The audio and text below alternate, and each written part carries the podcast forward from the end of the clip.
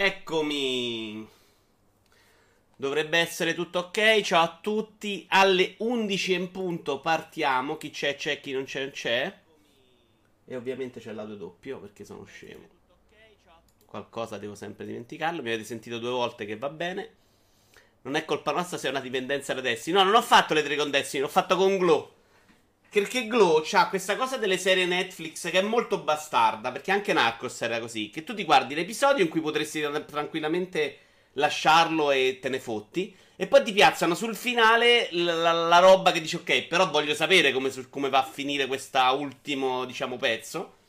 E quindi inizi quello successivo. E questa cosa può andare avanti. Sì, Tony, questa cosa può andare avanti all'infinito. Cioè, sei sempre questo pezzettino in più e ti incula.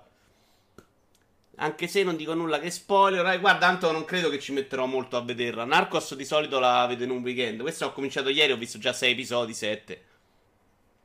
Perfetto, mi sono appena alzato dopo aver fatto le 3 di notte appresso a Dangarompa. Dice Antonio. Antonio, ho visto, infatti mi è arrivata la notifica tipo alle 2.20 che tu eri online. E ho pensato che fossi impazzito, sinceramente. Tanto sto leggendo una notizia adesso su Every che stop, ma non ce ne esce per parlarne oggi. Comunque ci sarà una Due parole magari le diciamo anche. Se siete ambientati di Natale sono pazza per noi boccaloni nostel- nostalgici. Beh, non è una roba proprio però che punta agli anni Ottanta, devo dire. Eh. Fa tutta... Mm, fa altre cose, ecco. Però la fa benino, è simpatico sempre. Poi c'è questa cosa del finale che lascia aperta e tu dici, vabbè, vediamo solo che succede dopo. E lui ti incula con un altro episodio. Per dire Black Mirror faccio più fatica a mettermi a guardarlo perché so che comunque sarà una roba che mi fa male, sarà una roba che dura un'ora. Eh sì, Anto, a volte fa così. Ciao Barba! Stiamo parlando di Glow al momento. Ma non era la trasmissione, era un'imboccatura. Tra l'altro, questa notte mi ha mandato la canzone Macca finalmente. Quindi ci metto un video di presentazione, la metto online con sottofondo qualcosa, perché mi ha mandato solo l'audio e oggi probabilmente la trovate su YouTube. No, non proprio con The Division, però ha senso mettere The Division. Tra l'altro ho preparato anche una cosa oggi del grande spettacolo. C'è un messaggio, che è CPS?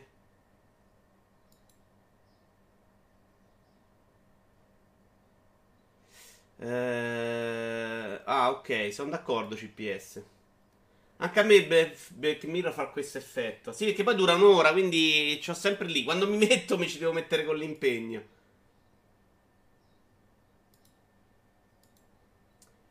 Però eh, affinché dove, dove sono arrivato io è esattamente così. Sì, è peggiorato. Rispondo a CPS che mi ha mandato un messaggio in privato su Glow. Ci siamo? 11 in punto. Non ce ne frega dei ritardatari. Partiamo. Speriamo che arrivino dopo. Ok, primo argomento. Ne ho secati un paio perché ce n'erano più del solito. E finché ce ne abbiamo è meglio scegliere le migliori. Secondo Ubisoft, i giochi non dovrebbero più finire. Che dicevo su Twitter è tipo il contrappasso uh, per i completisti, insomma, quelli che devono fare il 100% di ogni gioco. Tu non glieli fai finire e loro si uccidono. Sarebbe benissimo un girone dantesco. La notizia è presa da VG47. Condividi. Che cosa ho linkato? Ok. Uh, queste parole le ha dette Laurent Detoc, capo di Ubisoft Nord America. E diceva: Nel caso di The Division abbiamo aggiunto il gameplay. Spiega un po' come hanno trattato loro i giochi nell'ultimo periodo. Con Siege abbiamo spinto i contenuti, mentre con uh, Wildlands abbiamo costruito la PvP mode. Questo trend è destinato a continuare. I giochi non finiscono. Dobbiamo impegnarci affinché durino. Quando le persone comprendono questo, decidono di rimanere con tali giochi. Abbiamo capito che il loro obiettivo ormai è quello di. Eh, attenzione, non ho fatto partire il video, però, colpa vostra. Abbiamo capito che ormai la loro intenzione è quella di spingerti a rimanere su un gioco un sacco di tempo. Uh, è una cosa che secondo me non è destinata a funzionare sul lungo periodo per due motivi. Uno, non possono funzionare tanti giochi contemporaneamente fatti in questo modo, perché comunque obbligano la gente a rimanere tanto sul gioco. E o mh, mm, aumenti eh, il numero di videogiocatori in modo esponenziale, quindi se prima c'erano 100 giocatori di Division e 100 giocatori di, che ne so, Mass Effect, adesso devi averne eh, 300 se vuoi fare uscire continuamente questi giochi. numeri ovviamente a caso. Perché se uno lo blocchi su The Division, come fa Blizzard sui suoi giochi, il problema è che non compra altri giochi. Cioè, uno che gioca a Overwatch tanto non ha bisogno di comprare un altro gioco perché sta bene con quello. Stessa cosa vale per Destiny 1, stessa cosa vale per Destiny eh, 2. Quindi, e questo era il secondo punto, nel complesso fa male ai videogiochi questa cosa. Perché secondo me, e questa eh, su Rincast, per esempio, l'ultima volta c'era stato qualcuno che non era d'accordo. Eh, questo numero di videogiocatori non sta crescendo espons- esponenzialmente come succedeva, che ne so, ai tempi della PlayStation, cioè dove persone che non avevano mai toccato i videogiochi si buttavano dentro, diciamo anche come il periodo Wii, Wii anche se quello è un po' diverso. Quindi se il numero è più o meno sempre quello, è in crescita, ma non è questa crescita eh, esagerata, eh, tu vai a perdere i giocatori che comprano videogiochi. Eh, o che li comprano magari non al lancio perché tanto per il momento sono impegnati con Destiny, lo compro quando esce a 15 euro. Leggiamo pure che dite voi. Mm. Sarà che mi si confletta, quindi il gioco inizia a puzzare, dice CPS, e tu sei chiaramente un giocatore di un'altra generazione. La loro idea è invece di tenerti dentro per sei mesi dandole dei contenuti interessanti.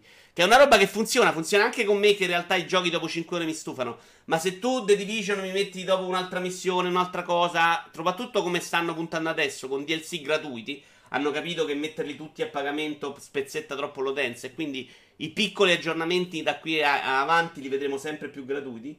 Eh, mi lasci tornare su questi giochi. Però tante persone poi non comprano altro. Io ho la regola che il videogioco deve almeno costare un euro all'ora. Se supero questo rapporto posso mollare tranquillamente, senza sentirmi un colpo. Attenzione, dia una, una equazione per giocare. Uh, hai dei problemi seri, sono d'accordo. Solo XCOM e Relax mi hanno tenuto incollato 100 ore, ma non sono game and service, sono semplicemente droghe. Sì, il problema non è il gioco che dura tanto, perché io l'ho fatte con Oblivion 120, mi è capitato altre volte in realtà. Il problema è questi giochi costruiti per farti rimanere dentro. Ciao Elma, perché veramente non c'è una via d'uscita, cioè tu stai lì Uh, cioè una be- crei la community, ci rimani dentro e secondo me sul lungo periodo l'industria si andrà a massacrare con questo tipo di giochi perché crei veramente una serie di giocatori abituati a giocare una cosa sola per volta uh, come quelli di Blizzard. Cioè l'esempio del giocatore di Blizzard secondo me è abbastanza indicativo. Quello che gioca a Diablo 3, difficile che gioca tanta altra roba. Perché, o che giocava World of Warcraft, giocava World of War- Warcraft in modo serio. Perché ti richiede tanta attenzione, ti richiede di, di, entrare dentro ogni giorno. Destiny 1 era stronzissimo in questo senso. Per sbloccare tutto, tu dovevi farti almeno una sessioncina al giorno là dentro. Ora, se sei un ragazzino e hai 6 ore al giorno per giocare, il problema è relativo. Se sei un adulto, che è diventata un po' la fetta grande dei videogiocatori, ehm, devi, devi, sprecare eh, il tuo tempo, devi rubarlo ad altri videogiochi. Quindi, ok, que- quando uno funziona eh, tipo Rainbow Six Siege ci fa i soldi, ma nel frattempo si vanno a massacrare tutto il resto, insomma. È un mercato che secondo me uh, in questo modo finirà per fare dei danni enormi. Ma poi crea una community skillatissima che tiene lontani i non hardcore gamer. Questo non è verissimo, Barbatreccia. Cioè, è vero all'inizio, però Destiny 2, per esempio, andava nella direzione opposta. Cioè, il loro intento era cercare di lasciare spazio anche nuovi. E infatti, anche in Destiny 1, insomma, ma soprattutto in Destiny 2, quando esce l'espansione nuova, salire a livello subito per stare con quelli skillati è un attimo. Perché lui ti dà equipaggiamento migliore che, che, che ti fa superare in fretta lo sta tutta la fatica che aveva fatto l'altro per arrivare a quel livello, che ci ha giocato magari 70 anni. Se il gioco non attacca su Twitch, muore dopo 6 mesi, non si scappa. Questo è un altro discorso, però. Eh, forse anche prima di 6 mesi. Ciao Jedi. Ehm, non è un discorso di successo o non successo, è il discorso che non può esserci spazio per tanti giochi. Infatti c'è Fortnite, c'è PUBG in questo momento e c'è Rainbow Six Siege. Grandi cose che fanno numeri enormi non ce ne sono. E uno che gioca Rainbow Six che ogni due mesi esce il personaggio nuovo, la modalità nuova, ma perché dovrebbe comprarsi un altro videogioco se gli piace quello? Ciao Menarche! Tra l'altro, con questi piani a lungo termine c'è anche il rischio che fai una puttanata e rovini il lavoro di anni. È un rischio anche per loro. Assolutamente, io dico quello sto dicendo io. Eh. Il mio punto è esattamente quello. Che per loro sia un rischio che non vale la candela. Perché, ovvero, quando eh, ce la fai. Stiamo parlando dei giochi di servizi, Jedi. Quando questo è The Division 2. Quando ce la fai, fai tanti soldi, ma è più facile non farcela. Cioè, guardate quanti si sono andati a sbattere contro un muro con, con, uh, con questa idea del gioco di servizio, del gioco che dura negli anni, o del gioco fatto per durare online. Cioè, vedete lo Breakers che veramente non, non attacchi, non prendi piedi, non vai avanti. E, ma il problema grosso, secondo me, è che crei tutta una serie di videogiocatori che vogliono un videogioco, ma anche quelli che giocano a GTA 5. GTA 5 a livello di contenuti è una roba incredibile, eh? cioè online ti dà veramente tanta roba continuamente da fare, cose nuove.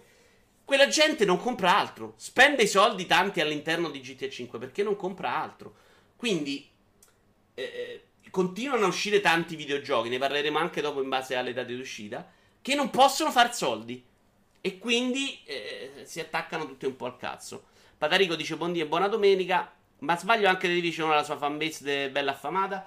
The Division è uno di quelli che secondo me, ehm, lo dicono anche loro in realtà, hanno sbagliato all'inizio proprio a non avere un piano mh, nel tempo di contenuti, altrimenti avrebbe funzionato perché era un gioco fatto bene che funzionava, però era molto bilanciato male a livello di contenuti. Tu finivi il gioco e non eri pronto per andare alle missioni successive, quelle di alto livello e non c'avevi niente da fare uh, con quel livello che eri, quindi era molto noioso in quella fase. Dice che l'hanno sistemato, però dico negli anni diventeranno molto bravi ad aggiustare questo tipo di problemi e quindi diventerà sempre un, più un problema per loro. Secondo me stanno sottovalutando il rischio che questi giochi di servizi possono dare nel tempo.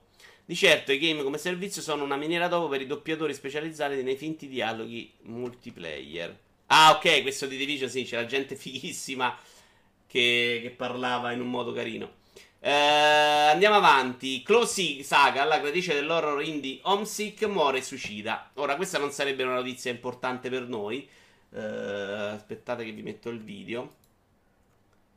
C'era anche un altro Homesick, tra l'altro è stato un casino trovare questo video. Non è importante che lei si sia suicidata, tra l'altro in modo orribile, cioè dandosi fuoco in un parco, tipo. Uh, ma il motivo che l'ha spinta anche al suicidio, lei aveva aperto una raccolta fondi su Indiegogo che serviva almeno formalmente per questa notizia di Eurogamer per finanziare le cure per un bravo incidente. In seguito alla misteriosa sospensione della campagna venne alla luce che il denaro raccolto fu utilizzato dalla Sagal per un'operazione di cambio di sesso. Qual è la notizia? Uno sarebbero un po' tutte queste campagne Kickstarter, Indiegogo, in cui la gente spende soldi per videogiochi che non vorrebbero e su cui forse torneremo a parlare meglio in futuro. Sono uno di quelli che, non, tranne i dati senza facce di Tommaso Cazzo, non ha mai speso in Kickstarter, in campagne. Alla base era una bella idea perché permetterebbe la realizzazione di videogiochi che magari non potrebbero vedere la luce. Uh, nella sua versione negativa, secondo me, ci abbiamo Shenmue 3 che è vero che non vedrebbe la luce, ma in quel modo sì. Cioè, se, se tu chiedevi a Siga realizziamo uno Shenmue 3 da 4 soldi eh, brutto, ti diceva sì. Il problema è che, che Siga non voleva fare Shenmue 3 eh, da 600 miliardi di dollari, probabilmente.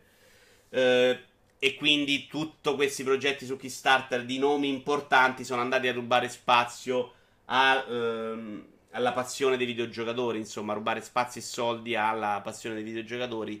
E quindi sono diventati un modo per per acquisire tanti soldi eh, su un videogioco da realizzare più che su uno che non verrebbe mai realizzato. Infatti, tanti poi addirittura vanno, trovano un publish e quindi fanno altre strade. Però è un discorso complicato e la sottile linea tra giusto e sbagliato è molto relativa. Ecco, non è facilissimo parlarne. Ci sono veramente cioè, ci sono cose buone e cose cattive. Però il fatto che. Ehm, dove volevo andare a parare con il suicidio della Sagal. Spero si pronunci così. È su questo cazzo di gente arrabbiata che qualsiasi cosa succede deve stare lì a dirti, a insultarti, a dirti le parole brutte. Che è un po' il problema, vogliamo dirlo, di internet. Io quando sento parlare in radio, in tv dei social cattivi impazzisco. Cioè, solo sentirli chiamare i social a me fa innervosire. Perché non, il problema non è il social, il problema è gli esseri umani. Eh, gli esseri umani e qui abbiamo dato questo spazio diretto per parlare senza conseguenze. Uh, però è veramente eh, difficile sopportare questo bullismo, quest'odio. E, e dirò che anch'io nel mio piccolo, quando arrivano, eh, capita, eh, tu scrivi un articolo che esce un'altra cosa, mi è capitato con The Bentio, il Breaking Bad, ma in passato eh, c'era anche nel corso, uno dei motivi che poi spinsero a togliere il corso era pure che la metà dei messaggi, anzi un terzo dei messaggi erano ciccione di merda, vaffanculo di odio. Che è una roba che ci sono dei momenti che non te ne frega niente, dei momenti che invece ti, ti rompi il cazzo che uno ti insulta. Mi, mi dà fastidio se su Twitter scrissi una battuta su Xbox dicendo usando la parola handicap mh, mm, sui giocatori che avevano un Xbox che era tipo chi c'ha l'Xbox ha un handicap perché non può avere tutti i giochi non la capirono e mi arrivarono della gente arrabbiata che sta scrivendo sta merda toglie cioè veramente con dei toni che non ce li hai a 40 anni non c'hai voglia di sentire sta cosa se andate a leggere sotto Laura Boldrini lo capisci perché lei sta avvelenata su questo discorso Bisogna sapersi riscegliere, è un rischio. Io ne ho kickstartare tanti e senza. Ah, questi torniamo sul discorso Kickstarter di Tony Piz. E senza non aver avuto gioconi come Divinity Oss, Darkest Dungeon, Pillars, Westland. Però la piattaforma si è ingolfata. Sì, esattamente quello. Un po' come Grillati di Steam che riempita ancora di più la piattaforma di immondizia. Purtroppo tutti questi progetti e donazioni sono davvero pochi quelli che meritano attenzione. Greenlight però era un progetto diverso all'inizio, cioè era tipo una roba in cui io, piccolo sviluppatore, faccio vedere il mio gioco i migliori di Steam potevano andare nello store. Cioè, c'era una selezione scelta da Valve in base ai migliori. Poi cambiarono, cambiarono tutte le regole. Addirittura su videoiora.com avevo fatto una. Una rubrica semaforo verde, i verdi di Steam, insomma, perché l'idea non era male, secondo me, che in base al pubblico venissero fuori i migliori.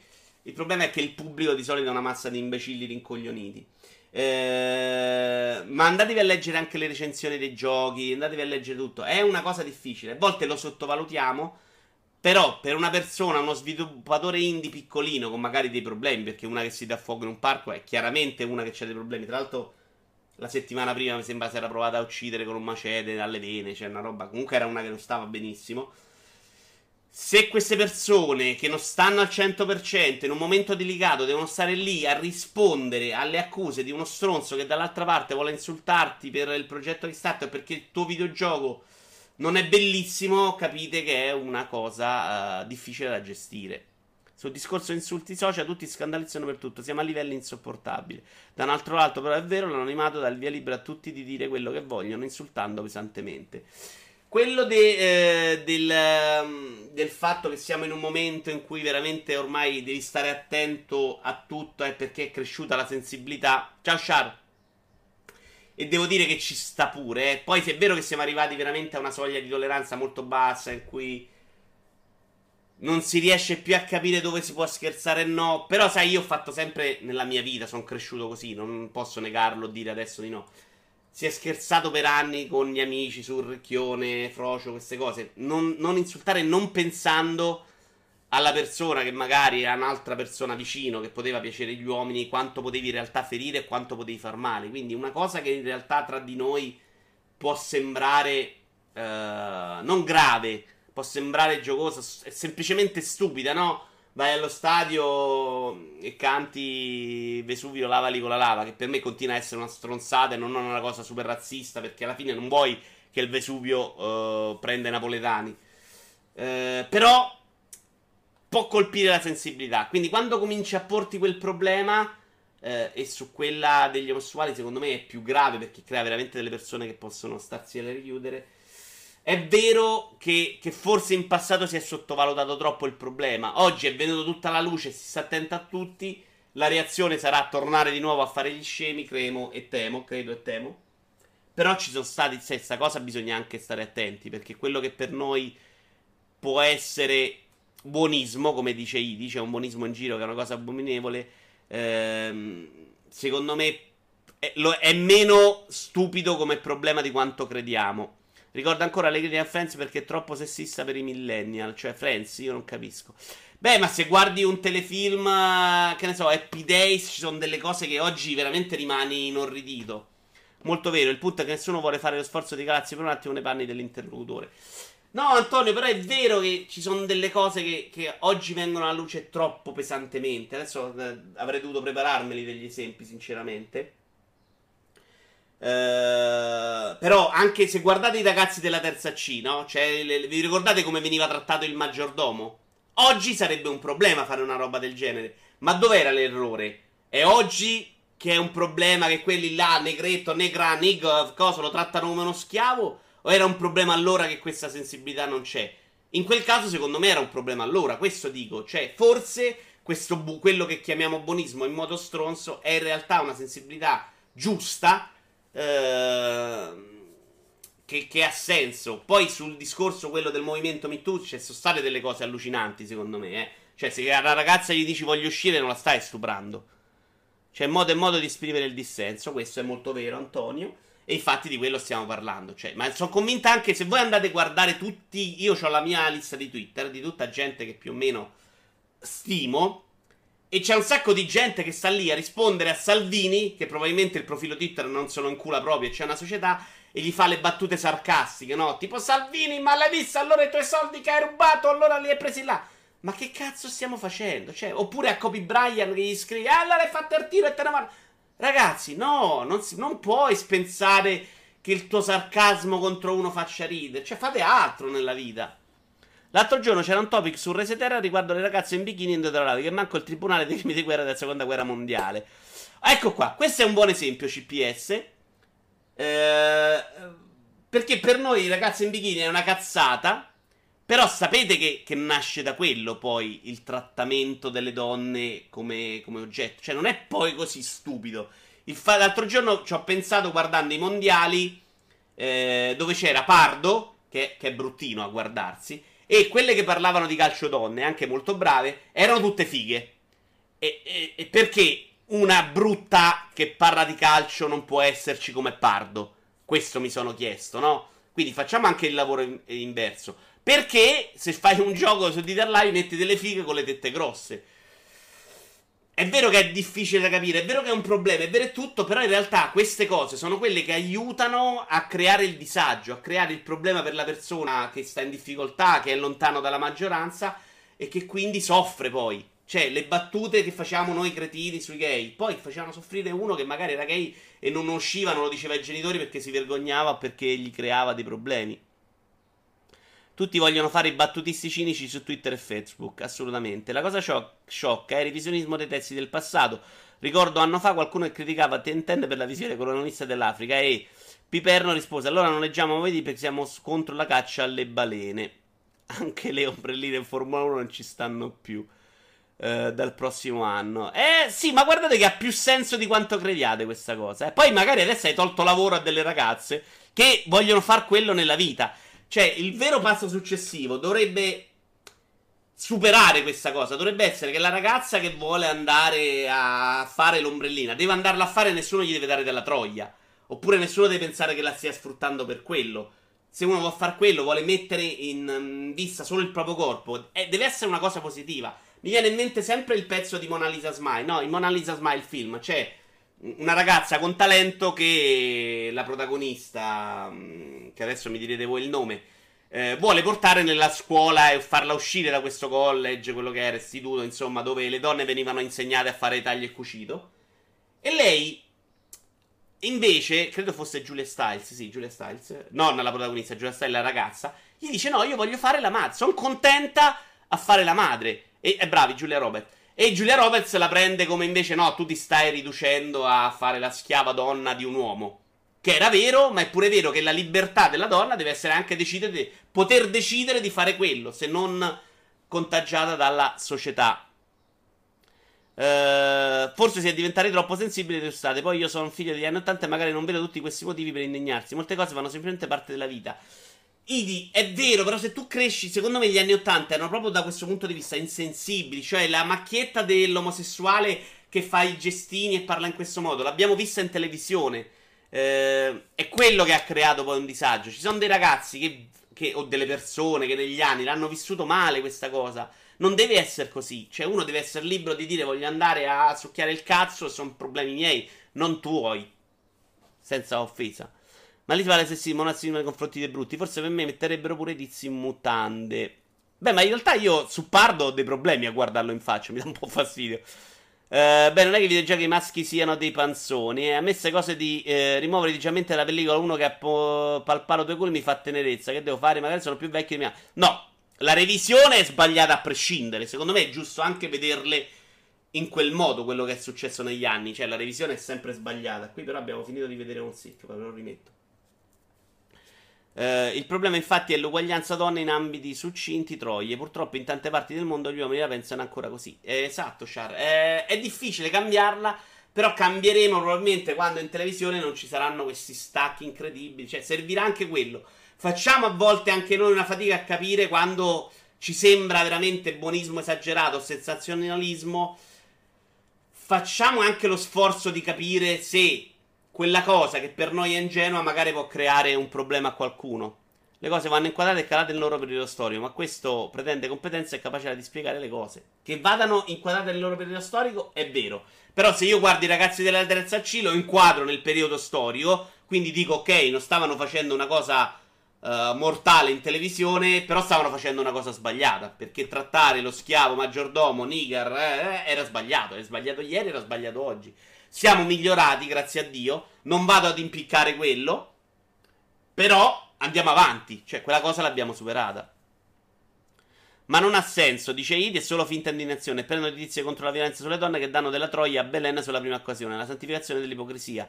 Farsi vedere indegnati su social e poi comunque pensare lo stesso che quella culona fa schifo. È chiaro, Idi, questo purtroppo non lo miglioreremo in questo caso. Passiamo alla notizia top di giornata, non è vero, però eh, non c'è zio, ma era l'insulto a Mass Effect Andromeda. Mass Effect Andromeda non avrebbe venduto per colpa di Breath of the Wild. Tra l'altro non è arrivato Naked che ci aspettavamo stamattina. Mark Darra di BioWare in un'intervista a Game Informer credo che sia uscito in una finestra temporale davvero satura di titoli. Forse la più satura della storia dell'industria dei videogiochi. Con 5 giochi di ruoli lanciato nello stesso mese. È uscito lo stesso mese di Zelda. Ok, fino a Zelda è tutto molto vero. Adesso vi faccio vedere una magia perché ho preparato tutto. Guardate quanto sono figo. Aspettate, eh. Ok. Ok, no, l'ho sbagliata. Oh, guardate già una finestra tagliata in un altro modo per farvela con le uscite. Vediamo che cosa usciva a marzo 2017 intanto. Horizon Zero Dawn, e va bene, che tra l'altro ricordo essere stato 9-2, vabbè. Un 2 Switch, e direi che con Mass Effect Andromeda non è un problema. Super Bomberman, uh, Faster MX, Ayem Setsuna, che se quello di Mass Effect vuole, vuole, dirmi che è RPG che abbia tolto spazio a Mass Effect, eh, siamo abbastanza lontani. Breath of the Wild, ok, questo potrebbe avergli rubato spazio. Uh, Wildlands no, secondo me, non credo che sia un problema. Lego Wars no. Uh, Nier Automata è l'altro probabilmente RPG che dice lui, ma non credo che Nier Automata possa influire sulle vendite di Mass Effect. Uh, Mario Sport Superstar, figurati, Walking Dead Squared, Dangarompa, attenzione, 1 e 2. Kona, Flat 4, Everything, The Scroll Legends, questo probabilmente è l'altro per lui. Mass Effect andrò 8 e mezzo! E Ederai 8 e mezzo! Zero Escape, Dark Souls, Rain World, MLB The Show, e questi sono e Kingdom Hearts HD 1 e 2 più 2 e mezzo più 3.5.7. Ok. Cioè Zelda 9 Zero Dawn 9.2, pazzesco. Addirittura, ah, vero, sì, sì. Vabbè, quello capita al recensore, però ci può anche stare. Mira che è vero che tutti hanno di Zelda è solo per Nintendo. Tornando al discorso insulti social, è molto bello quando vanno a chiedere spiegazioni a Jenny che usano nome e cognome e questi imbarazzatissimi chiedono scusa. Senza però andarci giù pesante, se no... Eh sì, questo è molto figo. C'era Laura Boldrini che li metteva lì e... Sì, ma c'era un'intervista su un giornale una volta, uh, l'Alesse Marione in una radio di Roma, in cui c'era un tizio che veramente diceva la, la cosa ti spezzo le gambe, me le mangio, c'era cosa. Sono andati là, era tipo un impiegato del catasto, e diceva no, a me questa roba mi diverte, cioè la gente non capisce il dramma. Commento al tipo BioWare, a cazzaro, come ha fatto a togliere e vendere un prodotto di altre piattaforme? No, assolutamente, infatti. Ma soprattutto, uh, arriviamo al discorso Mass Effect Andromeda. Cioè, quindi il discorso del sodizio mi sembra abbastanza una cazzata. Cioè, Mass Effect a livello di nome era un titolo che poteva incularseli tutti. Forse tranne Zelda. Se fosse uscito un bel gioco. Ricordo anche una delle di N che mandava i messaggi di stupro alle madri degli autori. Ottimo. Eh, sì, non è facilissima sta cosa. In realtà devi spenderci dei soldi, quindi anche no. Però o uno riesce a essere talmente bravo di staccare dagli insulti, oppure devi star lì a, a soffrirne. Cioè, ci sono delle cose che ti danno fastidio, non c'è niente da fare. Andiamo oltre. Bioware, eh, tizio cazzaro, non è un problema. Però che eh, Mass Effect Andromeda abbia pagato più di altri, secondo me, nella storia, è vero. Ora, non tanto sui verai, visto che ha preso 8,5, però in generale è stato un titolo che è stato penalizzato più di altri. E i motivi sono diversi. Uno, secondo me, è perché Mass Effect era un nome importante e quindi quando le aspettative sono molto alte, la critica tende a menare un po' di più. Cioè, se esce male, si è spenta la cuffia. Se esce male, non mi serve la cuffia. Se hai. Uh, esce male un videogioco non così dal nome del lustro importante. Uh, probabilmente la critica si fa meno feroce. Se un gioco che dovrebbe essere un capolavoro esce quella mezza porcheria di Mass Effect Andromeda perché aveva delle cose buone, probabilmente uh, arriva. Ci arrivano un po' più giù duri, ecco. Um, l'altra cosa è che effettivamente dei titoli grandi Mass Effect Andromeda è uscito, l'ho detto più volte a voi, senza protezione. Ci sono un sacco di titoli uh, di merda quanto Mass Effect Andromeda importanti. Che in realtà, per il fatto che abbiano il nome, per il fatto che arrivano con pubblicità, con dietro tantam, insomma, riescono ad avere una sorta di protezione che comunque li tiene a galla in qualche modo. Insomma, riesce a, comunque a proteggerli dalle shitstorm, dagli insulti. E no, ciao Spawn, invece non è successo con Mass Effect Andromeda. Non mi sono mai spiegato perché Mass Effect Andromeda. Forse perché eh, Electronic Arts e Bioware ci credevano poco, hanno spinto meno. Non è chiarissimo. Però effettivamente è un gioco che hanno lasciato andare. Allora, io devo far vedere il video di Mass Effect. Eh, ma prima, visto che ci siamo, poi torniamo magari su Mass Effect. Volevo farvi vedere anche per il problema delle uscite, che secondo me sarà rilevante nei prossimi anni, perché eh, escono sempre più giochi importanti e eh, gli spazi per infilarli non sono tantissimi. L'uscita di ehm, Cori, ciao. L'uscita di Red Dead a Natale, per esempio, ha spostato avanti un sacco di videogiochi. Uh, vi faccio vedere cosa esce all'inizio 2019 abbiamo Resident Evil 2 Remake, Kingdom Hearts 3. Il 22 febbraio escono Days Gone, Metro Exodus e Anthem. E a marzo The Division 2. Ora, premesso come abbiamo detto che Mass Effect Andromeda magari il problema non era esattamente eh, le date d'uscita, ci sta che le date d'uscita possano azzoppare un, azzoppare un bel titolo, però diventa anche difficile trovargli un posizionamento nell'arco dell'anno, perché i titoli importanti delle compagnie sono diversi. Più ora, oltre alle uscite, devi combattere anche con le espansioni. Perché de- l'espansione grossa di Destiny 2 o il personaggio di Overwatch ruba comunque Overwatch, ruba comunque spazio all'indie o al titolo più piccolo che potessi lanciare in tranquillità in un altro periodo. E questa cosa non è facilissima da gestire per chi fa videogiochi, secondo me. Perché adesso, per esempio, siamo in un periodo fiacco, non stanno uscendo tanti titoli, però è pure vero che c'è un motivo, cioè i ragazzini finiscono la scuola, se ne vanno in vacanza in giro e non comprano magari videogiochi.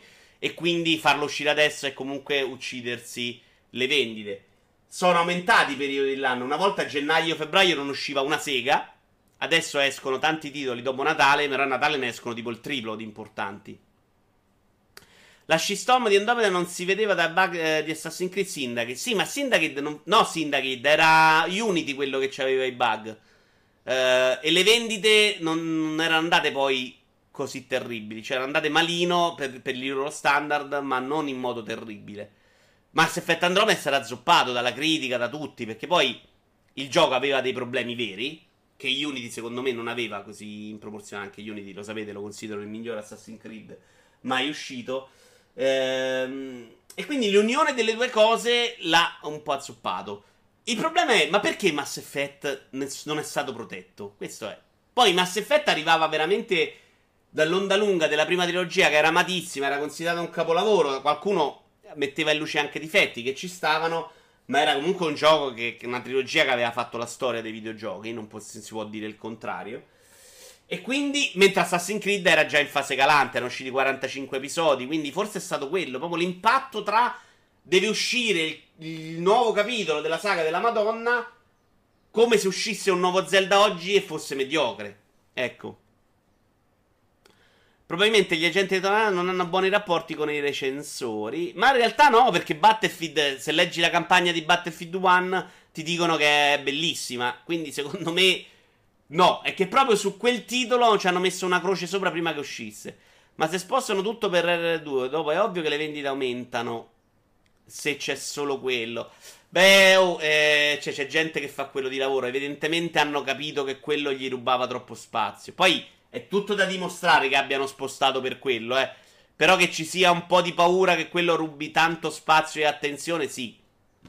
Rockstar è molto brava, poi spende tanto di soldi in pubblicità, quindi nel pubblico generalista l'impressione è che esca solo Red Dead. Penso che una causa delle diluizioni delle uscite possa essere condotta al bisogno di non avere sovrapposizione tra più titoli grossi. E certo, Char, eh, però in realtà si stanno sovrapponendo un sacco. Cioè, il 22 febbraio esce Anthem, eh, Days Gone e Metro Exodus. Anthem è quello che arriverà con tanta pubblicità e che fa i numeri sicuro. Days Gone e Metro possono venire uccisi da quella uscita là. Perché Metro non è una roba super pompata come si crede, è un, un titolo bello e quindi si sta uh, tenendo su per via de- dei video fighissimi. Ma è un gioco che magari non avrà, potrebbe non avere recensioni da 95 o 98. Days Gone verrà anche un po' magari criticato perché non è un gioco perfetto. E se devi scegliere in un mese tra il gioco da 95 e il gioco da 88, la gente si butta su quello da 95 e Days Gone, secondo me, se lo spostano fanno un bene al gioco. A me comunque danno fastidio pure i pregiudizi positivi, tipo quelli a favore di Nintendo. Ci sta, Char, ma in realtà Nintendo se l'è guadagnata però. Beh, pure Battlefront ne ha presa di merda. Battlefront non l'ha presa dalla critica, però l'ha presa dopo per l'online. Lì è un po', un po diverso, Barba Mm, la critica l'aveva trattato benissimo Battlefront anche in modo meritevole, a parte la campagna, insomma. Eh, quelli meccanismi online ha creato una shitstorm l'anno scorso che se a catena si è portata un po' dietro tutti i giochi poi con le microtransazioni. Devo dire che per una volta sta cosa ha pure funzionato perché stanno cambiando un po' i sistemi di microtransazioni. Ora Electronic Arts non li toglierà in FIFA perché vanno troppo bene però visto alle tre un atteggiamento molto più di cautela e soprattutto se veramente in Olanda e in Belgio metteranno a punirli come gioco d'azzardo con multe, ci saranno delle ripercussioni importanti anche sul mercato. Purtroppo siamo in un periodo in cui il marketing ha meno potere della voce della gente su internet. Se decidono che è merda, è merda, fine. Uh, sì e no, in realtà siamo in una fase in cui il marketing dei videogiochi non sa più dove cazzo muoversi.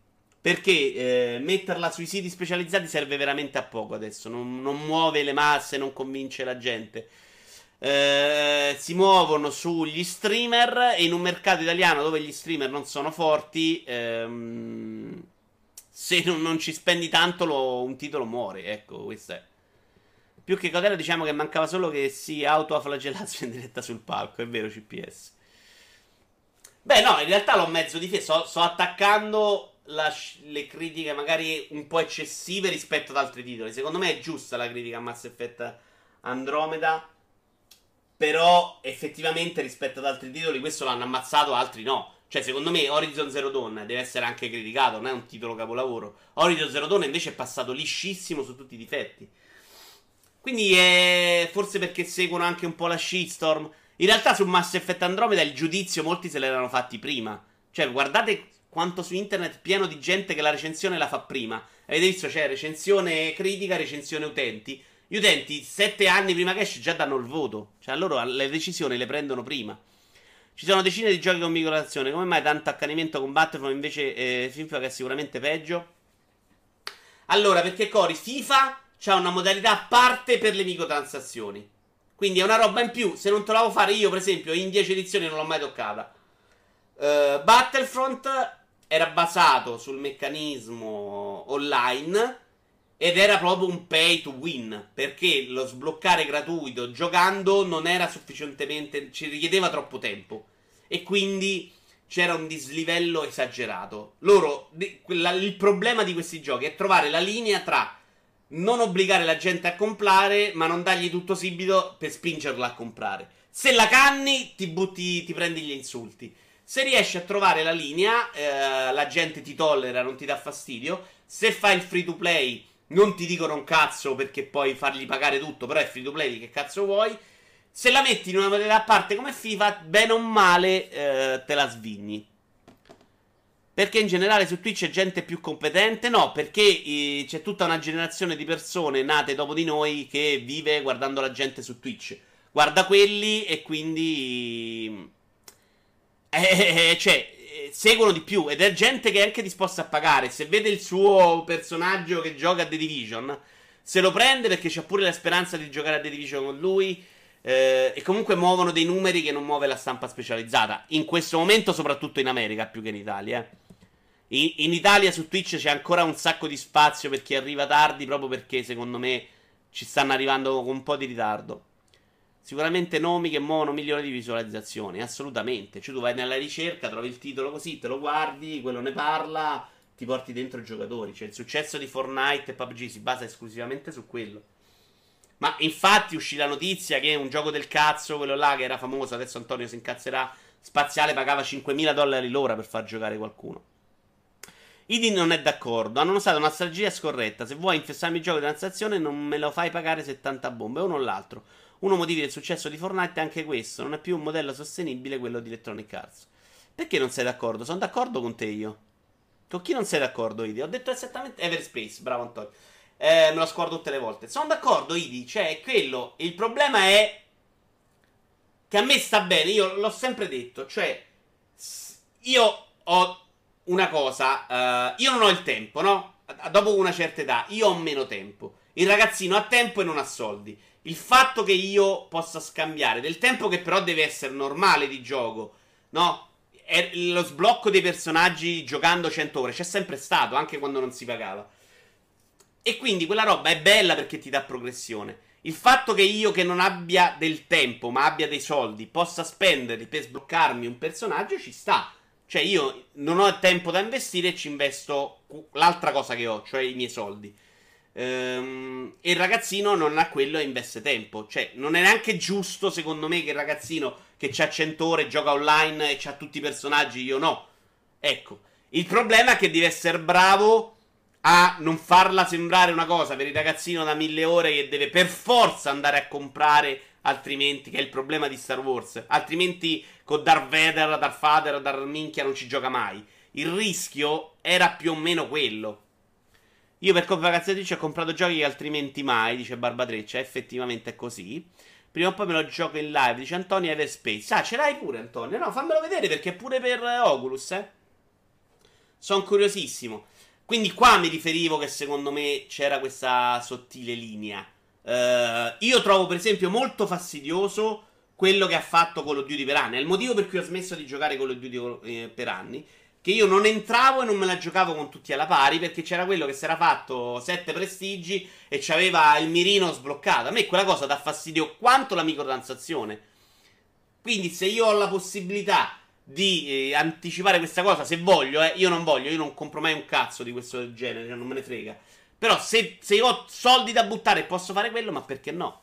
Il problema è che con le microtransazioni avevi vantaggi netti sul resto dei giocatori e tutta la progressione passava per scatolette, almeno al lancio. Assolutamente, Anto. Cioè, il problema era che hanno cannato il sistema, hanno fatto venire fuori il problema e da quel punto in poi è, è stata mezza irrecuperabile, insomma. Che poi, quando ti scappa di mano una situazione del genere, è difficilissimo riprenderla per le mani. Ma perché siamo arrivati alle microtransazioni? Stavamo parlando di posizionamento sul mercato. Vabbè, il posizionamento del mercato è un problema, lo dicevamo prima per i tanti giochi che conoscono. Andiamo avanti. Secondo un analista, il mercato dei videogiochi sarà completamente digitale entro il 2022. Facciamo partire questo qui che dovrebbe essere un pupurri. Eh, ciao Mafo. Eh, un pupurri di, dei giochi del pass. Per i pubblici si tratta certamente di un modello di business più profittevole, dovuto al fatto che i profitti delle vendite sono naturalmente più evela- eh, elevati, abbattendo i costi di stampa, produzione dei supporti fisici, distribuzione e magazzino. Inoltre si diffonderanno ulteriormente servizi in abbonamento, questo lo dice l'analista, non vi ho messo il nome perché non ce ne frega niente, la notizia è di Everai. Eh, servizi in abbonamento come Game Pass o PlayStation Network o Origin Premier Premium che permettono di aumentare ottenamente i guadagni proventi dal digitale. sì, effettivamente ID l'abbiamo buttata sulle dimigrazioni tutto senza motivo. Tutto sto pippone per dire che le microtransazioni sono il male e Andromeda è il bene. Certo, era proprio quello il punto. Il pass di Xbox è conveniente, ma anche quello Origin. Io sono convinto che sì. Il mercato si muoverà uh, nella direzione dei pass. È il modo migliore per spingere al digitale.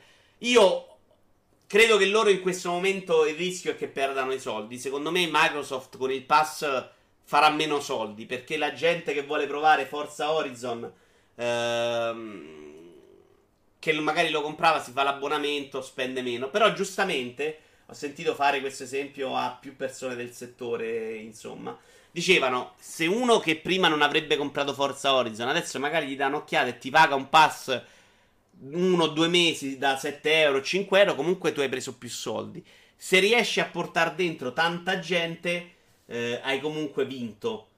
Quindi magari sì, nel primo periodo ci sarà un, un rischio sui soldi, però risolvi anche quel problema delle uscite tutte insieme, non ti devi più preoccupare di questo, no? Tu devi cercare di mettere nel mucchione più titoli possibili importanti. E quindi secondo me è una cosa positiva. Eh, c'è da dire anche che potrebbero dovendo poi fare una bella lotta sulle esclusive, una, un periodo come Microsoft con One in cui delle esclusive se ne fotte perché per lei mette solo giochi terze parti non avremo più. Perché se poi Microsoft vuole vendere Xbox Game Pass, i giochi in esclusiva ce li deve buttare dentro, come fa Netflix, cioè continuando a fare giochi, credo che potrebbe essere una grande possibilità per gli sviluppatori indie. Perché mm, queste grosse società come Microsoft, Sony o Electronic Arts hanno tutto l'interesse di mettere dentro titoli in esclusiva. E siccome il AAA costa troppo per essere fatto in esclusiva, potrebbe essere l'idea buona andare da un tizio che sta realizzando un giochino, dargli un po' di soldi, non cifre esagerate, e tenerselo in esclusiva. Quindi, secondo me, si creeranno degli spazi positivi per il settore. Noi finiremo a pagare 18 abbonamenti l'anno. Quindi, non so se alla fine risparmieremo, risparmieremo molto.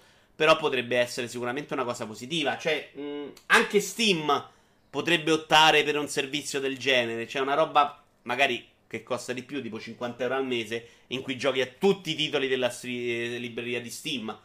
La butto lì a caso, eh. E... tipo l'account che c'ha Teocrazia, insomma, alcuni titoli Ubisoft no, ma tutto il resto sì. E potrebbe essere interessante per dare spazio a dei titoli che oggi io stanno lì mi interesserebbero pure dei titoli su Steam a me a volte. Non li compro perché, ma quanti cazzo di titoli posso comprare? Io non capisco come fanno a sostenere il modello economico. Per il AAA non bastano 70 euro quasi per rientrare. Devono sempre mettere il costumino di turno a pagamento. Con euro 90 al mese diviso per centinaia di titoli non capisco come sia sostenibile a lunga senza intaccare la qualità. Beh, Idi, secondo me vai a tagliare delle cose. Oggi fai il titolo con i costumini, la modalità online 100 ore di, di campagna perché sennò la gente si inventa, si incazza. L'open world, se devi metterlo dentro un abbonamento, te ne frega più un cazzo. Cioè, puoi fare una roba diversa. Puoi fare un titolo da 5 ore bello eh, come esclusiva e la gente si fa il pass. Cioè, secondo me cambia proprio il modello di fare videogiochi. Si torna più a una qualità ristretta dal videogioco molto più corto. Eh, è come Netflix che non, non ha più nessun interesse a fare le serie da 180 episodi perché se va bene, perché quella funziona. Anzi, può farla da 8 perché migliora la qualità, gli viene più corta, gli costa di meno e comunque lì può mettere due serie da 8 episodi. Si arriverà un Netflix dei, per i videogiochi, ci stiamo arrivando, non proprio come Netflix perché ci saranno più servizi diversi, ma secondo me l'Xbox Game Pass, cioè con i titoli che escono al lancio e li trovi dentro, e la stessa cosa per Origin uh, Premiere, ci sta dentro tutta, cioè è, è quella roba là. La differenza fino adesso era che questi servizi non ti davano i giochi appena usciti. Uh, se ce li mettono dentro, secondo me hanno vinto. Cioè, è Netflix. Magari si torna a giochi con investimenti più sessati e non per forza sto colossalo che deve vendere 10 milioni di copie per entrare nelle spese. Esatto. Il problema adesso di fare quel titolo là è che il giocatore, se tu gli dai un gioco da 5 ore, ti scrive sotto la recensione: una merda, 5 ore, ho buttato i soldi. Uh, se non devi più preoccuparti di quello, puoi preoccuparti più di fare un gioco di qualità e metterlo nel mucchio. Cioè loro avranno più interesse a fare quantità. E quindi che il gioco gli duri 180 ore e gli giochi 5, non gliene fregherà più niente. Uh, per i giochi vecchi magari il costo l'hanno ormai ammortizzato, quello di sicuro, ma il prossimo GTA che costa le centinaia di milioni non me lo vedo integrato in questo tipo di sistema. Poi oh, viva il progresso ci mancherebbe, ma GTA no, mai nella vita. È più facile che Rockstar si faccia il suo. Però è chiaro che sui titoli che fanno 100.000 miliardi no. Però Microsoft che vuole anche venderti la console ha tutto l'interesse ad avere un buon servizio di questo tipo. Anche perché il mercato adesso come adesso è insostenibile, escono troppi giochi e la gente per comprarli tutti non c'è. Quindi su Steam, se vi andate a leggere gli articoli sui dati di vendita, l'abbiamo fatto un po' la volta scorsa, vedete che non vende un cazzo. Hollow Knight, che pensavamo fosse questo grande successo, su Switch ha venduto 250.000 copie ed è tanto di più di quanto aveva venduto su Steam. 250.000 copie. Quanto aveva venduto su Steam? 50.000 copie. Ed era considerato un gioco indie di quelli che ce l'avevano fatta. Ma se investi di meno, come fai a fare il giocone con la super grafica della Madonna? Quello sarà più difficile, Char. Quindi quel titolo spetterà sempre farlo a Microsoft con l'Halo, esattamente come adesso. Uh, ma uh, li faranno Microsoft, Sony ed Electronic Arts, cioè quelli che vogliono vendere il servizio o quelli che vogliono venderti la console. Però puoi fare un sacco di giochi di stile carini come escono adesso. Xbox 360 era partita con la filosofia della console multimediale in direzione dell'online, ma poi ha fatto marcia indietro perché c'era partita troppo presto, poi non era assolutamente tempo. E i problemi di Xbox, no, Xbox 360, Xbox One eh, perché la moda degli indie sta passando? La gente vuole la potenza bruta ed è pure giusto così. Il gioco in bianco e nero con gli MSK mi fa venire volta a stomaco. Ah, Idi, ehm, sì e no. Secondo me ci sta bene entrambe le cose. Anch'io sono uno di quelli che vuole la super grafica. Però quelli li continuerà a fare Microsoft. Perché Microsoft deve venderti il servizio. Il servizio probabilmente lo vendi con Halo. Ma all'interno ci saranno un sacco di giochi che prima non avrebbero avuto spazio. Che diventano, invece vengono fuori.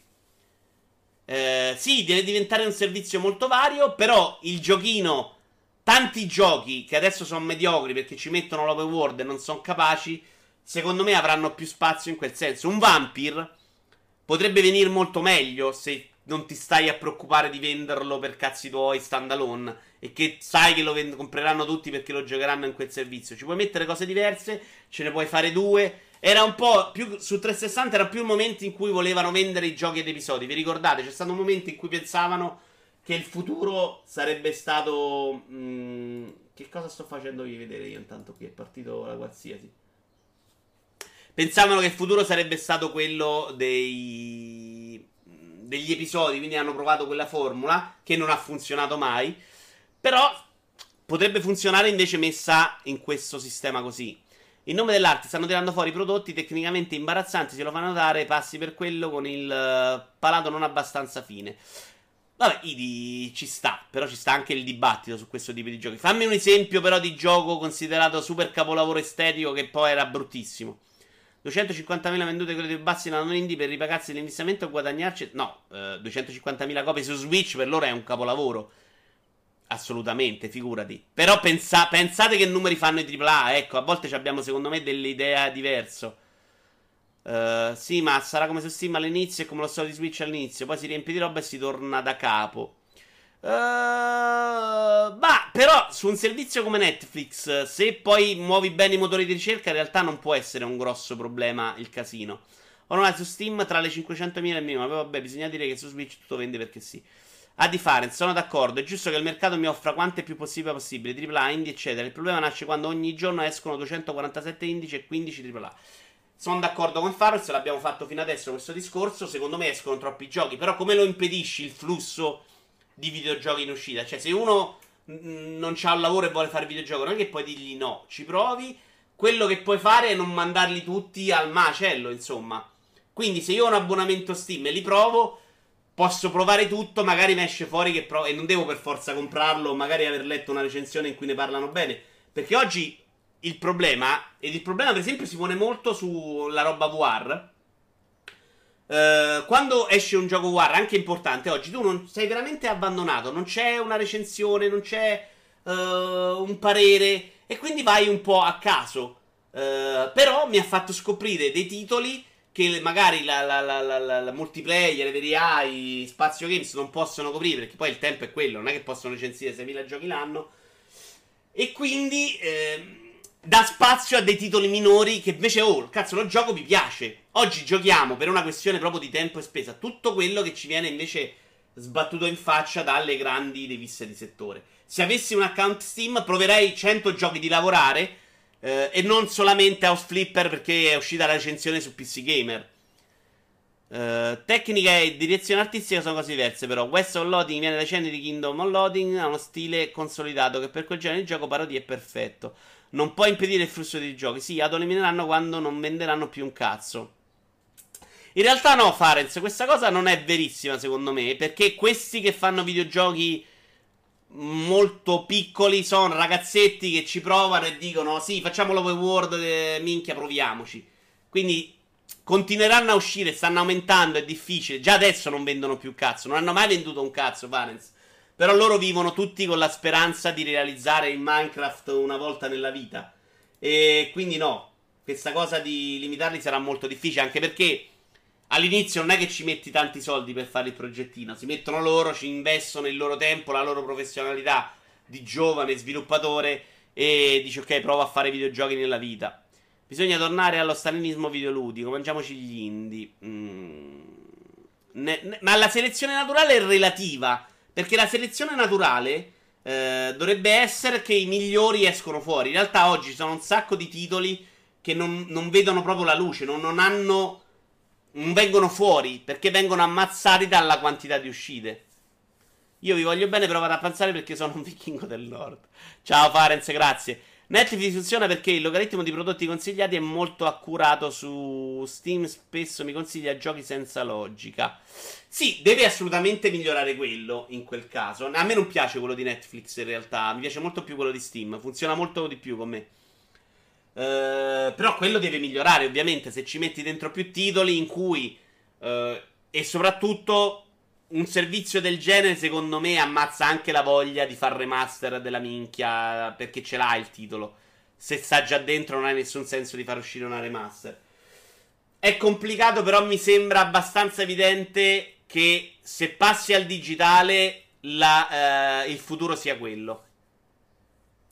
Sì, sono progetti aperti che spesso giustamente fa chi è giovane e vuole proporsi sul mercato. Sì, magari gli serve anche per fare esperienza questo giochino, eh. Magari non sta. Ieri c'erano, per esempio, no, ieri a fine settimana su co- multiplayer, su cortocircuito, c'erano i ragazzi che avevano fatto il remake di Resident Evil 2. E avevano detto che loro erano partiti questa cosa più per fare esperienza che per fare successo. Che anzi si aspettavano che poi Capcom li, li uccidesse prima o poi. Tanto sto facendo sto video a rotazione. Che vi faccio vedere? Trovatemi qualcosa. Ehm, quindi dai, ci può stare questa cosa. Non c'è una selezione all'ingresso, evidentemente oggi è più facile pubblicare rispetto a anni fa. No, Steam non ce l'ha proprio una selezione. Ne ha messa una recentemente contro i giochi con contenuti violenti, ma c'erano addirittura un sacco di giochi che stanno là solo per sbloccare carte, cioè che tu vendendo le carte fai più soldi di quando lo compri.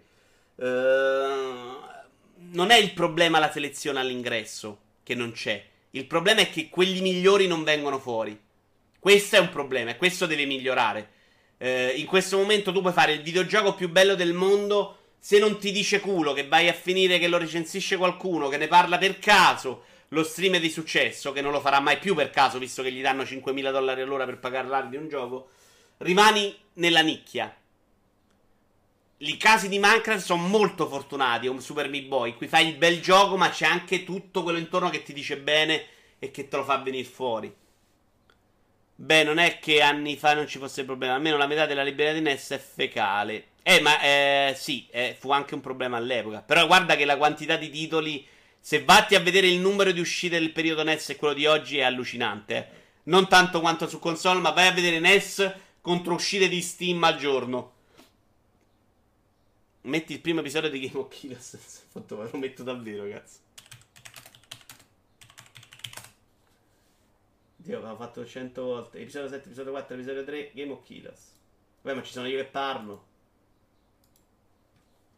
Vabbè, comunque questo l'abbiamo più o meno finito da argomento. Uh, questo, questo, dice entro il 2002, 2022 il passaggio a digitale. Forse un po' troppo presto. Siamo al 2018, sono 4 anni. In realtà si è mosso molto più velocemente di quanto credessi nel tempo, eh. Quindi ci stai dicendo che qualcuno ti paga 5.000 euro? Guarda, il giorno che mi pagheranno 5.000 euro l'ora su Twitch mi vedrai succhiarlo a dei cavalli, Mafo, te lo prometto. Perché chiaro, farei di tutto per 5.000 dollari l'ora. Eh. Ma è chiaramente se io provo un gioco non è che, che lo vede qualcuno. Però in realtà puoi creare degli spazi. Passiamo all'ultima notizia. No, ce ne sono due ancora, porca miseria. Se avete qualcosa da dire, ditelo. Eh. Beh, certo, negli anni 80 anche il bacino d'utenza che ti comprava i videogiochi era ridottissimo. Sì, infatti. Però è chiaramente un momento in cui devono trovare una sistemazione. Secondo me, se dai qualche soldo a più team, ci può essere del... Può essere anche che no, eh. Può essere pure che diventa una porcheria sta cosa dei pass con store tipo eShop pieno di merda, di giochi mobile. E quindi il rischio che diventi anche una porcheria c'è.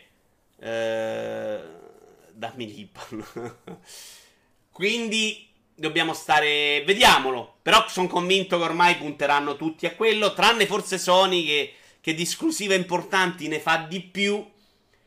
E che quindi deve rientrare di più dei costi. Però Sony, se, se, se ha il, servizio migliore perché fa più esclusive, vende più abbonamenti e vendere più abbonamenti. Tra l'altro c'è un sacco di gente che lo fa e non lo disdice. Io ogni volta che faccio un abbonamento a un servizio, il giorno che lo faccio vado a, a disattivarlo per paura che poi mi dimentico. Tanta gente lo fa e lo lascia lì, vabbè sì, poi sti cazzi.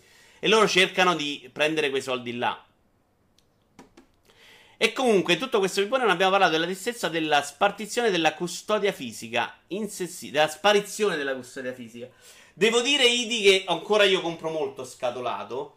Però il fatto che già che il manuale non c'è, che alcuni giochi su Steam, per esempio, li prendi, ti danno il codice, lo metti lì a scaricare, quello non mi, non mi dà nessuna gioia. Quindi sai cosa, Idi? Vedremo digitale e limited edition del gioco scatolato, come sta succedendo adesso, in cui magari il gioco non c'è, c'è solo il codice, ma c'è il pupazzino. E posso ora una sosseria e comunque c'è una selezione all'ingresso. Che bell'uomo che eri una volta. Questo è l'anno scorso, non è che sia... Ero già più magro qua. Ma non credo perché ero partito a 120. Ah no, questo è episodio 8. Qui ero dimagrito. Vabbè, cazzo. Pensavo il primo. Il primo, il primo è quello a 120. Eccolo qua. Un uomo contro la sua dieta. Vediamo solo quanto ero grasso qua. Così mi tiro un po' sul morale adesso. Eh sì, eh. Più o meno come adesso, eh. Non troppo più grasso. Andiamo avanti, però. Electronic Arts. Prima o poi, giochi mobile. Visto che stavamo parlando di A quando una puntata di Kinetic Impeto? Devo scrivergli, Char. Sai che in questo momento non ho grandi idee? Uh, Electronic Arts, prima o poi i giochi mobile dovranno essere rispettati come quelli per console. Che video ho preparato? I migliori giochi del 2018 mobile ho messo. Ok. Lo dice Patrick Sunderland, chef design officer di Electronic Arts. Pensiamo che questi team di sviluppo, cioè quelli che realizzano giochi mobile, abbiano lo stesso valore e integrità di quelli che si dedicano ai titoli per console. E questa è una cazzata perché pure loro a fare i giochi mobile non ci mettono il, il team importante, ma ci mettono dei team più piccoli, considerati stronzi mediamente. Il game design su mobile sta iniziando a essere sempre più simile a quello per console. Il lavoro fatto da Epic con Fortnite non credevo potesse funzionare, ad essere sincero. Ero assolutamente scettico, eppure vedo i miei figli giocarci sul loro smartphone mentre io gioco su PlayStation 4, One o PC. Credo che Epic abbia dimostrato al mondo che porting del genere siano possibili. Uh, quindi in pratica lui dice che il, i giochi mobile andranno sempre più ad assomigliare ai giochi AAA per console. Sono abbastanza convinto che non ci creda neanche lui, probabilmente. Questa era probabilmente risposta a, in difesa al fatto che abbiano fatto vedere Command Conquer sul palco delle tre. Dico, non ci crede neanche lui perché mi sembra che i grossi publisher siano un po' scappati dalla produzione di giochi per uh, mobile. C'è stato un momento in cui tutto arrivava anche eh, o arrivava la versione per mobile di qualsiasi gioco poi il problema delle vendite, che è lo stesso di cui parlavamo sopra, ha fatto sì che eh, scappassero in molti. Sono convinto che non abbiano io, questa è una cosa mia personale, la stessa dig- dignità dei giochi. In realtà, questo, per esempio, è un gioco Journey eh, che è uscito prima su PC, poi esce su mobile. Quindi a volte sono proprio gli stessi, eh. cambiano i sistemi di controllo. Eh, parliamo delle esclusive per mobile, che sono una cozzaglia di free to play piene di valute, roba fastidiosissima. Secondo me, sta grande dignità non ce l'hanno. Perché tutto il game design è costruito sulla microtransazione, quindi non puoi fare mai qualcosa di decente. In realtà, uh, Char, non puoi farci. Se l'hai fatto su Switch, Doom. Non è che non potevi farlo su iPad, eh? cioè ci metti dei controlli. Cioè, il problema in questo momento è più o meno solo il controllo. Che siano usciti dei titoli super meritevoli, sono d'accordo. Io ho avuto una fase anche di grande amore. Se ti metti a sperimentare o a trovare della roba, secondo me di titoli interessanti anche a livello di controlli, puoi trovarceli. Eh. Oxenfree, vedete l'altro gioco che era uscito pure su PC. Insomma, questo tipo di giochi possono stare lì e no. Però, ciao zio, il gioco che esce solamente là, secondo me deve essere troppo costruito sulle microtransazioni ed è difficile che ci fai uscire qualcosa di positivo, secondo me. Cioè, c'è un signore che si viene a casa mia e mi obbliga ad apprezzare titoli per cellulare. No, che ti obbliga, che vuol dire? Lui ti dice più o meno che secondo loro miglioreranno, ma a me mi sembra che il mercato dica esattamente l'opposto. Che, che si siano spostati i soldi un'altra volta, eh, in realtà molto su Switch per esempio, perché siano più adatti e possano fare altre cose. Non mi state dicendo niente su questa notizia, quindi non mi interessa, esattamente per dimostrazione che i giochi mobile ce ne frega veramente un cazzo. E passiamo all'ultima, che spero crei un po' di dibattito, siamo anche alla grande nei tempi. Ex leader neonazista confessa uh, che il suo gruppo reclutava nei giochi online. Che video ho scelto per parlare dei gruppi neonazisti? Proprio Fortnite. Uh, Christian Picciolini, un ex leader dei suprematisti bianchi americani. Io ve li dovrei far vedere. Avevo scelto un video dei suprematisti bianchi, ma era di un minuto. Quindi non potrei farveli vedere eh, uh, dice che prima reclutavano andandosene tra la gente depressa, insomma, nel, nei gruppi di recupero, di sostegno per le persone depresse. Oggi invece i posti più battuti per cercare nuove leve sono i forum in cui si discute di malattie mentali, in particolare quelli dedicati a chi soffre di depressione, e i videogiochi online. Si parla di Fortnite, Minecraft, Overwatch, Call of Duty e League of Legends. Ora, ovviamente, il mio argomento non vuole essere sui suprematisti bianchi ma quanto su, uh, sul fatto che questo online sia effettivamente, torniamo alle accuse che facciamo spesso a Nintendo che non vive in questo mondo, no? Ne ridiamo di Nintendo che si sta lì a preoccuparsi i nazisti dell'Illinois. Eh, Jedi fa una citazione ai Blues Brothers. Um, siamo lì a prendere per il culo Nintendo perché no, il gioco online deve essere libero per tutti. Per, però Chiediamoci pure se effettivamente non lo stiano sottovalutando gli altri il problema. Uh, a questi giochi giocano dei ragazzini. I ragazzini possono trovare un esempio, um, come dire, l'esempio di figura anche in un giocatore bravo. E quindi sono facilmente malleabili. Ci sta che vadano protetti un po' meglio. Come non ne ho la più pallida idea. Perché o blocchi ai maggiorenni, ma loro fanno i soldi in realtà proprio con i minorenni, in generale i videogiochi. Eh, quindi non è solo una questione di adescare sessuale come pensiamo noi da deficienti quando, quando Nintendo dice certe cose. È in generale che puoi lasciare dei... Oddio, c'è un tizio. Puoi lasciare dei minorenni in balia degli adulti, eh, ma anche di bullismo, di, di altro tipo di cose. Cioè, veramente se noi li mandiamo, a parte la scuola, che uno dovrebbe preoccuparsi anche più di proteggerli a scuola, perché le cose peggiori che, che mi sono successe nella vita probabilmente sono successe a scuola a me. Le droghe le ho viste tutte a scuola, insomma, probabilmente non dovremmo mandare più i nostri figli a scuola. Eh, però in generale, se lo mandiamo in una piazza, ci preoccupiamo degli adulti che ci sono intorno e di come proteggerli. Online, anche la nostra generazione non si preoccupa, cioè non lo considera un problema, perché noi ci siamo arrivati già da adulti a giocare online, eh, almeno la maggior parte di noi, e quindi non abbiamo mai visto il problema. Però si tratta di bambini che sono a contatto con degli adulti e nella vita vera il bambino c'è una selezione naturale per il bambino per non essere preso dagli adulti. Cioè non ti ascoltano gli adulti quando sei ragazzino, ti trattano come uno stronzo online acquisti un potere che nella vita non hai, cioè vieni trattato più o meno come l'adulto e questo può essere destabilizzante e può portarli a reazioni sbagliate, comportamenti sbagliati.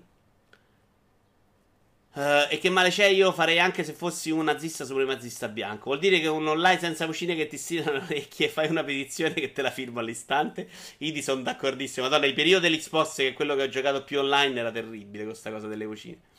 Non mi meraviglierei se anche l'ISIS facesse lo stesso. Ma in realtà uscì la notizia che l'ISIS. Non mi ricordo se per reclutare quanto per comunicare. Comunque usavano il PlayStation Network, eh, la chat di PlayStation. Certo non puoi usare quella di Nintendo. La Battle Royale si presta bene al cane sciolto solo contro tutti. Mm, sì, però loro poi si creano delle community in questi giochi, vanno a parlare, cioè si stringono dei rapporti molto più confidenziali che nella vita vera. Cioè io ci sono delle cose che dico a voi o che dico ai miei amici conosciuti online, che sono tanti ormai negli anni, molti li ho conosciuti poi, che non direi ai miei amici più carissimi. Quindi ci è, è proprio un, un, pericolo che questi. Che poi loro possono prendere un esempio, no? Tu nella vita vera prendi l'esempio il calciatore, il bambino, o prendi l'esempio il padre.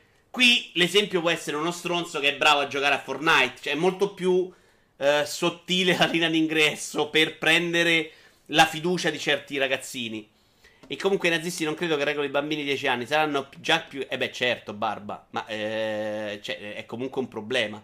Tu dici perché adolescente dovresti essere già con delle difese? Non sono d'accordissimo. Cioè, è vero che. Di- ma neanche a 18 anni, secondo me.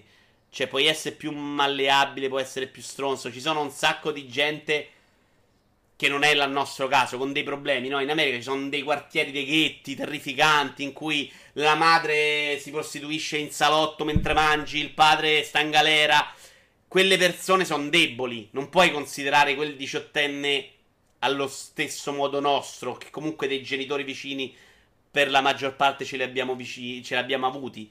Quindi, secondo me devi proteggerli di più quelli. Non è vero che a 16 anni... Io a 16 anni ero vecchio. Non, non poteva parlarmi pure Gesù Cristo online, gli avrei risposto no guarda, ho da fare adesso.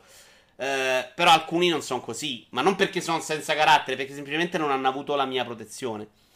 Su quello hai ragione. Pensa che a me addirittura fa fastidio vedere certi trailer ultraviolenti nelle grosse conferenze. Ad esempio, pensando che anche i bimbi possano vedere. Mica sono dei miei alle conferenze. Molto vero, Mafo. Per esempio, questa cosa io non ci penso mai. Però è vero. È assolutamente vero. Poi se ti ammazzi ti dicono. Ma secondo me il problema è più delle conferenze. Il problema è che quel videogioco va assolutamente al bambino. Cioè, eh, peggi a parte eh, o altri sistemi, lo, questo problema non se lo sta inculando nessuno. Ci stiamo inculando che ci siano le microtransazioni, eh, ma non ci stiamo inculando to, i meccanismi del free to play e il fatto che tutti i videogiochi vadano a dei bambini, a, a prescindere dalle tematiche. Poi, fra The Last of Us, che ha una sensibilità per, cert- per trattare certi temi, o... Mm, che ne so, Watch Dogs 2, io preferisco che il bambino guardi eh, The Last of Us. Perché non è vero che il bambino devi proteggerlo per forza dalla violenza. Eh? Cioè, il bambino è uno che recepisce. Quindi gli deve arrivare dei messaggi di qualità. Io ho letto da bambino, penso 12 anni, Fontamara di Silone, che parla di un paese che è stato interamente stupato. Ho letto L'ultimo sole di Hiroshima Nagasaki a quegli anni. Eh, poi sono arrivate le pippe e ho smesso di leggere roba impegnativa. Però a me quella cosa non mi hanno fatto diventare. Non mi hanno traumatizzato. Mi hanno anche fatto capire cosa è sbagliato. O se questo è un uomo di primo levi. Ha sempre 12 anni in prima media. Io quella, quella, cosa ne ho preso il messaggio giusto. Era violento. Cioè, se questo nome è un libro forte, se lo rileggessi adesso. Esattamente Fontamara. Cioè, ci sono dei messaggi che sono forti. Però è, arriva nel modo giusto, arriva di qualità. Cioè, il problema è che spesso i videogiochi non è che fanno violenza, la fanno gratuita. Lo fanno arrivare il messaggio sbagliato. Ed è un'altra cosa. Poi, se li ammazzi, ti dicono delle cose terrificanti. Mia madre è stata oggetto di varie discussioni. Povera mamma Didi. Non ti credi, sono tanti ragazzi che il nazifascismo non sanno cosa sia stato. Assolutamente, Char, bravissimo. Eh, I nazisti. Eh, ok. Eh, ma come fai a proteggere un diciottenne? No, non puoi. Un diciottenne non puoi, però preoccupiamoci del quindicenne. Ma almeno sui videogiochi c'è un peggi. Sì, ma il peggi è ridicolo, Maffo. Io continuo a pensare che questa cosa del peggi sia una cazzata. Cioè, il fatto che sia un'indicazione e non un divieto è proprio il motivo per cui a un genitore gli dice: Ok, allora il mio figlio più sveglio lo può giocare. Cioè, tu non mi stai dicendo questa cosa è vietata, mi stai dicendo questa cosa sarebbe meglio se forse boh. E, e soprattutto, ma un genitore, chi glieli ha dati strumenti per capire il peggi? Cioè, un, un, un, ci sono dei genitori che non hanno mai visto un videogioco in video loro, non sanno cosa sia. Perché dovrebbero sapere cos'è il peggi? Può guidare, sparare, andare a vivere da solo. Ti immagini se sua madre diceva qualcosa quando aveva 18 anni? Beh, a me li diceva. Cioè, a me ha, ha smesso a 19 quando sono andato a lavorare in realtà, anche se era ancora dentro casa e comunque era, cagava al cazzo. Eh, grande Ignazio, la mano davvero molto. Mi sono perso Ignazio, vabbè. Eh, quindi sì, ovviamente sui più sono grandi, meno puoi proteggerli. Eh, però sui piccoli proponiamoci il problema. Cioè, uno di 12... In realtà, questi nazisti non credo sia neanche impossibile che vadano su quello di 12-13 anni. Perché poi quello di 13 anni cresce, ci arriva a 18 in 2-3 anni, eh.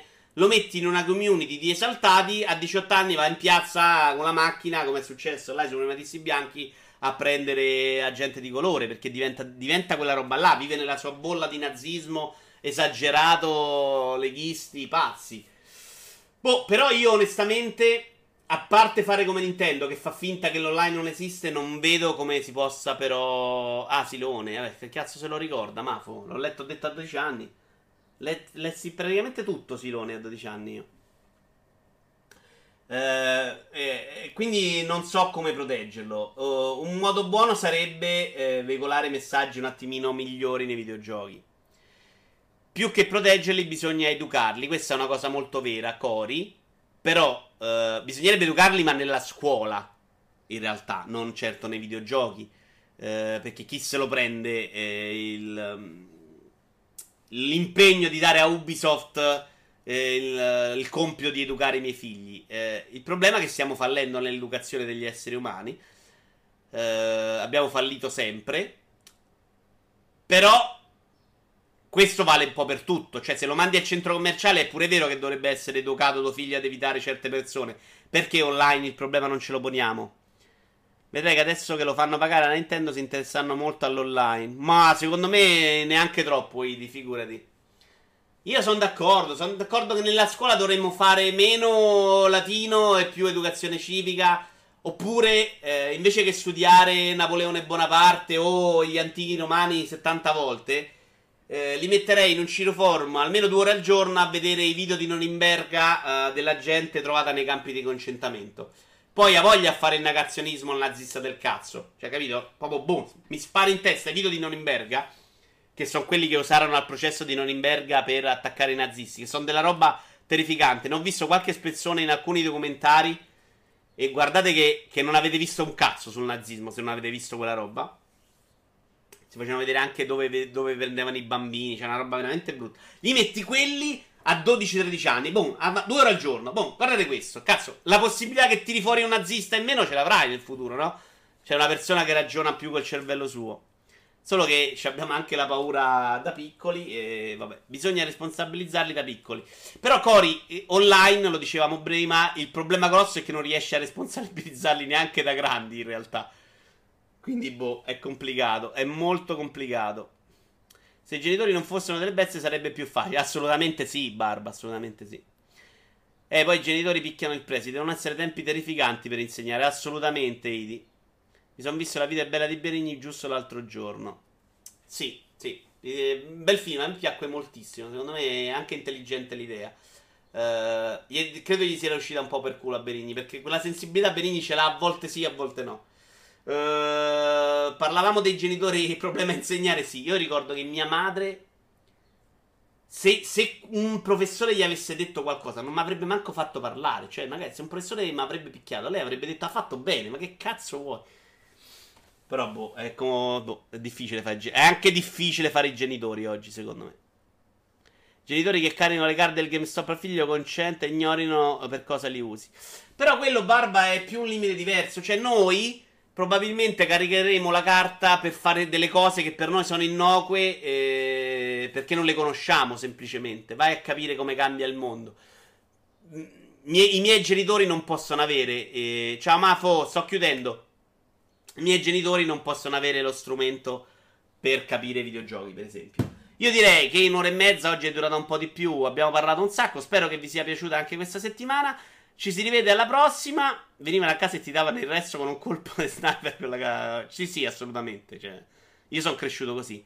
Shara, sul fatto di studiare meno la storia antica, medievale e moderna rispetto alla contemporanea, non so, non sono, mi trovo d'accordo. Quello che è accaduto nel XX secolo non può essere troppo slegato da ciò che è accaduto nei secoli precedenti. Credo in generale si dovrebbe smettere di sminuire le materie umanistiche.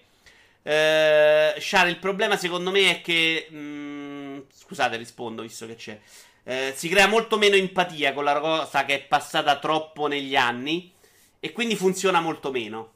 Cioè, io mi rendo conto che eh, anche studiando Napoleone, che, che, non è troppo dissimile per le cose che sono successe al periodo di Napoleone a quello di Hitler, non hai la stessa empatia perché non hai avuto il nonno che ne ha parlato, cioè, quindi perde l'impatto. Se mi fai vedere Norimberga che ho il filmato, funziona meglio. Uh, il problema poi secondo me è che nel ciclo della scuola tu lo studi tre volte gli antichi romani, così studi tre volte Napoleone e studi tre volte che è sbagliato quello. E, e sono tutti meccanismi che dimentichiamo. Più tardi penso di sì, non so cosa, ma soprattutto oggi, prima che ve ne andate, devo mettere online il video della canzone. Finalmente stanotte Macca me l'ha messo. Adesso vado al compleanno di mia sorella a mangiare a pranzo. Ma dopo vi metto la canzone su YouTube. Mi raccomando, arrivate, studiate che l'avete vista, se no mi incazzo. Ok? Ciao a tutti. Eh... Ci vediamo alla prossima, signori. Grazie mille.